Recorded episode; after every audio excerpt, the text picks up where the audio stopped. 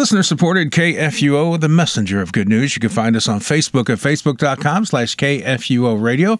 We're on uh, iTunes as well. Uh, just search out KFUO radio there for our podcast, or really wherever you get your podcast, you can just search out KFUO radio.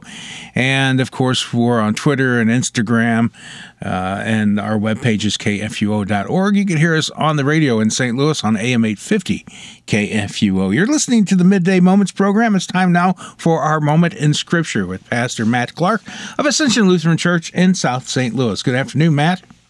Good afternoon, Gary. Great to be here with you. It's great to be with you too. Now, we read Job chapters 2 through 14. What would you like to highlight in our uh, reading uh, this week?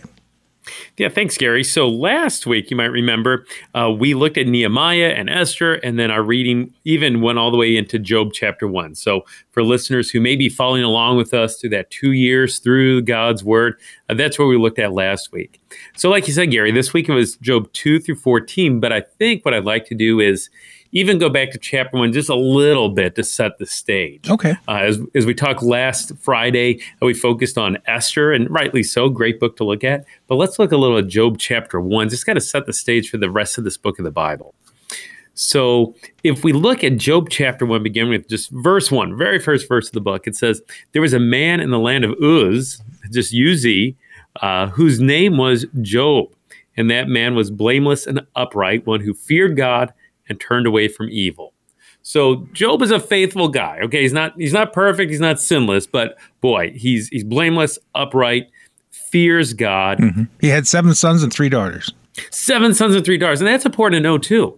Uh, seven sons, three daughters. In addition to that, you go on and like just yeah. listen to what this guy had. Yeah, seven thousand sheep, three thousand camels, 500 yoke of oxen and 500 female donkeys and very many servants. they don't give us a number. Did you servants, say female donkeys? Female donkeys. That's what it says. Oh, in the version I'm reading, it just says 500 donkeys.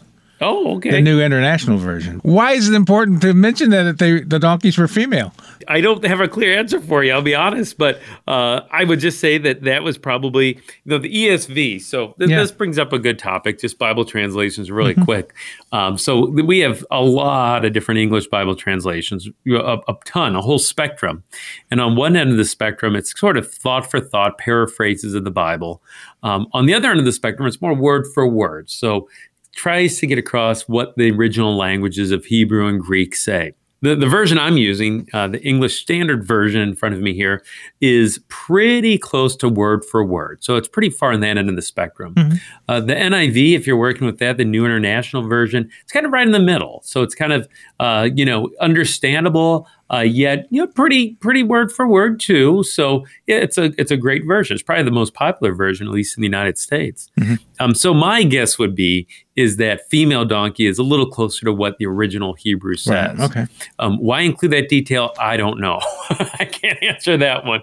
But I think the main point is uh, Job is a man of, of great wealth and means and and he's faithful, a faithful guy. So uh, just because someone may have wealth doesn't mean they're they're bad. It doesn't mean they're unfaithful. Uh, certainly, the love of money can be a temptation, right? But but I think here's an example of someone who, with means that God has blessed him, and Job is is a faithful guy. Here's a little more about Job. Uh, this is this is really interesting how this unfolds. So we read on, and Satan is allowed to to put Job to the test. Um, so here in, in chapter one, beginning with verse eight and following, it says, "And the Lord said to Satan." So, so the Lord God is talking to Satan here. He says, "Have you considered my servant Job? There is none like him on the earth, a blameless and upright man who fears God and turns away from evil." And then Satan answers the Lord and says, uh, "Does Job fear God for no reason? You've put a hedge around him and his house and all that he has on every side." You have blessed the work of his hands, and his possessions have increased in the land. But stretch out your hand and touch all that he has, and he will curse you to your face. And the Lord said to Satan, Behold, all that he has is in your hand. Only against him do not stretch out your hand. So Satan went out from the presence of the Lord.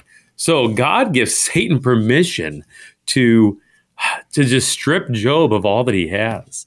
Uh, because the Satan's accusation, and that's that's what his name means, accuser, he accuses Job of only being faithful because God has blessed him. Take those blessings away, and surely Job is going to curse God.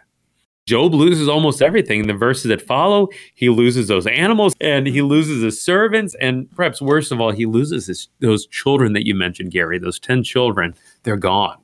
Uh, Job, of course, is, is devastated. And yet, and yet, what's his response? So we, we read Job's response in verses 20 through 22. It says, Job arose, tore his robes, shaved his head, fell on the ground and worshiped. So he's he's mourning, he's grieving. But listen to what he says in verse 21. Naked I came from my mother's womb, and naked shall I return. The Lord gave, and the Lord has taken away. And then he says, Blessed be the name of the Lord. And in all this, Job did not sin or charge God with wrong. So Job is grieving. I mean, he's sad, he's mm-hmm. distressed, no doubt about that. Uh, laments what took place, but yet he still blesses the Lord's name. He even worships as he falls to the ground uh, which you know is remarkable. Uh, that Job does that, that the Lord gives him the strength of faith to remain steadfast. I wonder how many of us would do that. oh know? my goodness, scary. You know, and I, I, guess my answer is only by the grace of God. Yeah. On my own, no way would I be doing that. Yeah. I can't imagine the loss of, of those, not just those things, but more importantly, his family, his children. Oh mm-hmm. my goodness. It gets worse. So Job doesn't curse God. And so Satan goes, basically, well, you know, Job still has good health. You haven't allowed me to touch him. And so God allows Satan to even do that. And so Job is inflicted with sores from the tip of his feet to the, the top of his head, his whole body covered with sores. Uh, it gets so bad that in, in chapter 2, verse 9, here's what his wife says. So his wife is still alive. And here's what she says to Job Do you still hold fast to your integrity? Curse God and die. That's the wife's advice. Ouch. Yikes. Uh, but Job said to his wife, You speak as one of the foolish women would speak. Shall we receive good from God and shall we not receive evil? And in all this, Job did not sin with his lips. So poor Job, his advice from his wife is just basically, you know, and it's really no laughing matter. It's basically end your life, yeah. curse God and just die. Yeah. And Job says, Well, wait a second here. We, we were more than happy to, to, to worship God and believe in Him when good things were when happening. Things were, yeah. Yeah. And that happens to all, all, of us still, uh, still today. Things are good. We're like, Yeah, thank you, God things are bad sometimes you don't thank god for the, those times. Where really you should uh, uh, thank god for all the times of your life. Exactly. We're so quick to to maybe praise god and when things are going well uh, but when things get bad so quick to blame god at times. And no god preserve us from that. You know let's have a trust in the lord in good times and in bad times and always look to him to start to wrap this up, Gary, uh, what happens next and what really happens in the, the chapters that even follow is Job's three friends show up. So these are, are friends of Job. And uh, in verse uh, 12 and 13, we hear about what they do. It says, And when they saw Job from a distance, they didn't recognize him. He, he looks that terrible. Uh, and they raised their voices and they wept. They tore their robes, they sprinkled dust on their heads uh, toward heaven. And they sat with him on the ground seven days and seven nights, and no one spoke a word to him, for they saw that his suffering was great. So these friends show up, they see his suffering, and for seven days they just they're with Job. They don't say anything to him. They're just they sit with him. And to be honest, as we read on, that's probably the best things those those three friends did. Because as we read on through Job, these three friends again and again give some pretty terrible advice to Job. so, as our listeners read on, do not take the advice of these friends because what they say is basically, Job, you must have done wrong. God is punishing you. God's going to zap you because you did bad. And, and, we know that that's not the case. We have the fuller story. That's not mm-hmm. at all it. So, really, the best thing these friends do, this entire account, is just sit there and be with Job Sometimes we call that as pastors a ministry of presence. Just right. be present with people. Even if you don't have the right words to say, just show that you care by your presence there with them. And that's um, really so important because a lot of times people think, "Well, I don't want to go t- to visit them in the hospital. They're they're really really sick, and I don't know what to say." And you know, when I get in situations where I'm going to a funeral, I don't know what to say to the family, and sometimes saying nothing is better than saying something. Sometimes, yeah. as you said, just being there, they know that you care, just the fact that you're there with them. Yeah, amen, Gary. So, uh, yeah, I encourage our listeners go to that funeral visitation, attend that funeral service, and just your presence there with them. Uh, that's meaningful. I know, uh, just to sit with someone in the, the waiting room of a hospital. Or, that, or in, in the hospital. I know one time I was sound asleep and woke up, uh, and uh, my pastor was sitting there when I woke up, and I, I said a few words and fell back to sleep. Woke up a little bit later, he was still sitting there. And that meant something to me. Yeah, yeah, just to be present. Exactly, exactly. And as we read through the book of Job, that's where we're going to see more and more is we're going to wrestle with this problem of suffering. Why do why do bad things happen? But then also we're going to look at examples of of what to do and maybe what not to do when it comes to caring for people who are suffering. Uh, so yeah, I, the book of Job it's a challenging one, no doubt about it.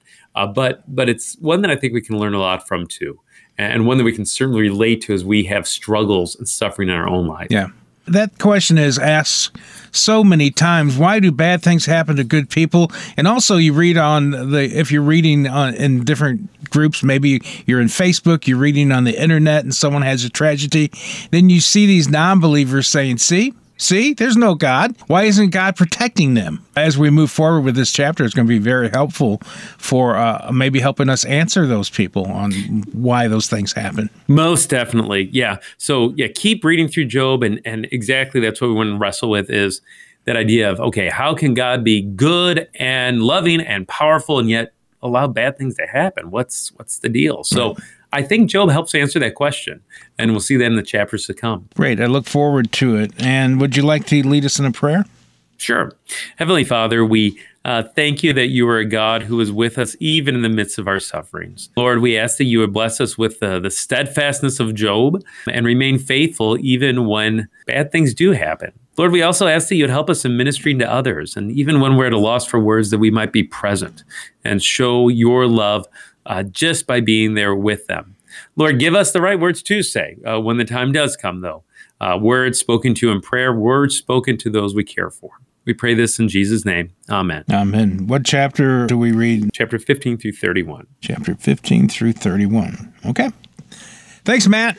Yeah, you bet, Gary. Thanks for having me on. Have a great day. Bye. We are the messenger, KFUO worldwide at kfuo.org, AM 850 in the St. Louis region.